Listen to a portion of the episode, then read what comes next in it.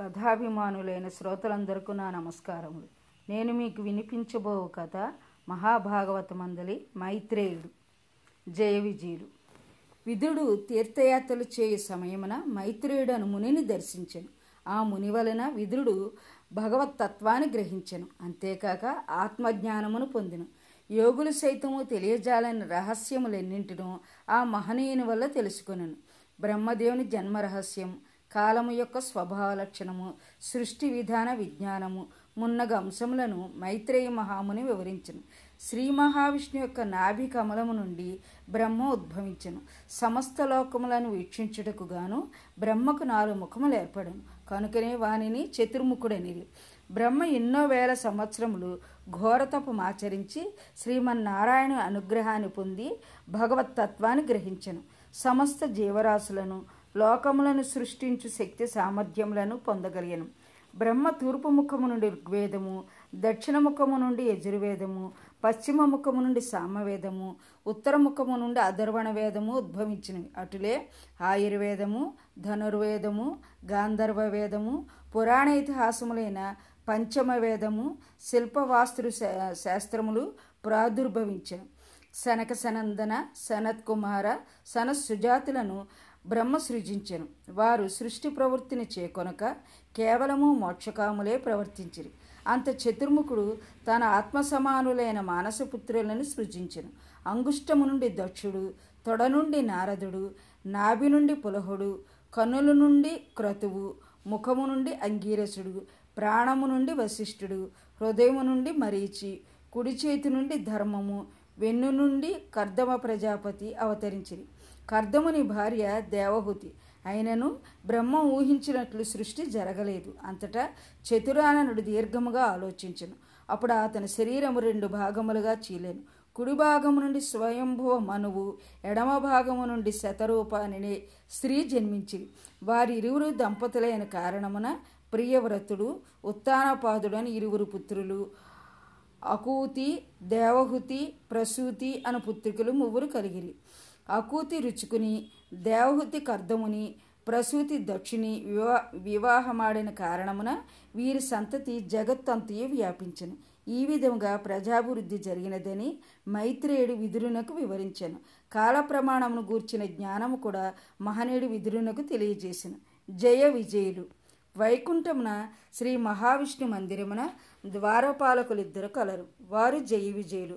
నిరంతరము వారు శ్రీహరి పాదపద్మములను సేవించుచుందురు. భగవంతుని అనుగ్రహము పొంది గొప్ప మహిమ గలవారైరు. ఒక దినమున శనక సనందనాథుడు విష్ణు సందర్శనార్థము వైకుంఠమును ఖరీదించిరి వారు బ్రహ్మ మానసపుత్రులు. వారు వైకుంఠము ప్రవేశించి ఆరు ద్వారములు దాటి ఏడవ ద్వారము కడకు చేరిరి.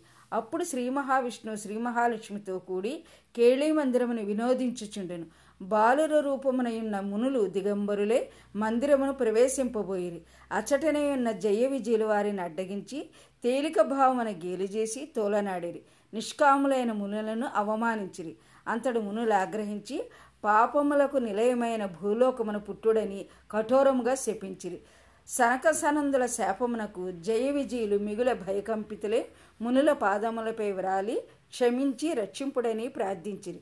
మునిశ్రేష్ఠులారా ఎక్కడ జన్మించినను మాకు భగవద్భక్తి భగవద్ధ్యానము సర్వకాలములందు విడువకు ఇండునట్లు అనుగ్రహించుడని వేడుకొనిది అప్పుడు ఆ సమయన విష్ణు వచ్చడు అరుదించను మునులను భక్తితో నమస్కరించి పూజించను.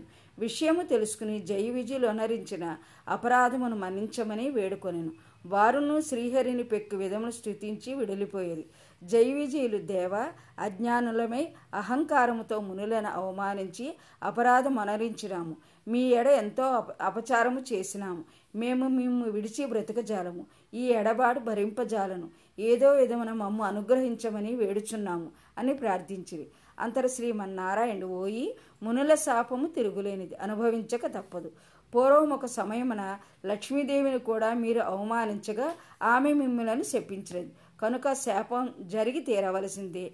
మీరు మూడు జన్ములెత్తి నాకు బద్ధశత్రువులే అనేక దుష్కార్యములు ఆచరింతురు. తుదకు నాచే హతులై తిరిగి నా లోకమును చేరుకుందురు. కనుక విచారింపవలదు అని వారలను ఓదార్చను. మరుక్షణమందే జయ విజులు మునీశ్వరుల శాపవశమున కృతయుగములో దైత్యవంశమునందు హిరణ్యాక్ష హిరణ్యకశుపులుగాను త్రేతాయుగమున రావణ కుంభకర్ణులుగాను ద్వాపరయుగమున శిశుపాల దంతవక్తులుగాను జన్మించి శ్రీ మహావిష్ణువు నెడ బద్ధవరిలే చరించి. బ్రాహ్మణులను మునులను మునిపత్నులను స్త్రీలను పలు విధములా పీడించి వేధించిరి. యజ్ఞయాగాదులకు విఘ్నమనర్చి దైవదూషణము కావించిరి. దేవతలను సైతము హింసించిరి విష్ణు విరోధులైరి. అంత శ్రీమన్నారాయణుడు వరాహావతారమున హిరణ్యాక్షుని నరసింహావతారమున హిరణ్యకశుని రామావతారమున రావణ కుంభకర్ణులను కృష్ణావతారమున శిశుపాల దంతవక్తులను వధించను. అనంతరము జైవిజులు మూడు జన్మలలో శాపం అనుభవించి తిరిగి వైకుంఠమును చేరిను నా కథ శాంతం విన్నందుకు మీకు నా ధన్యవాదములు.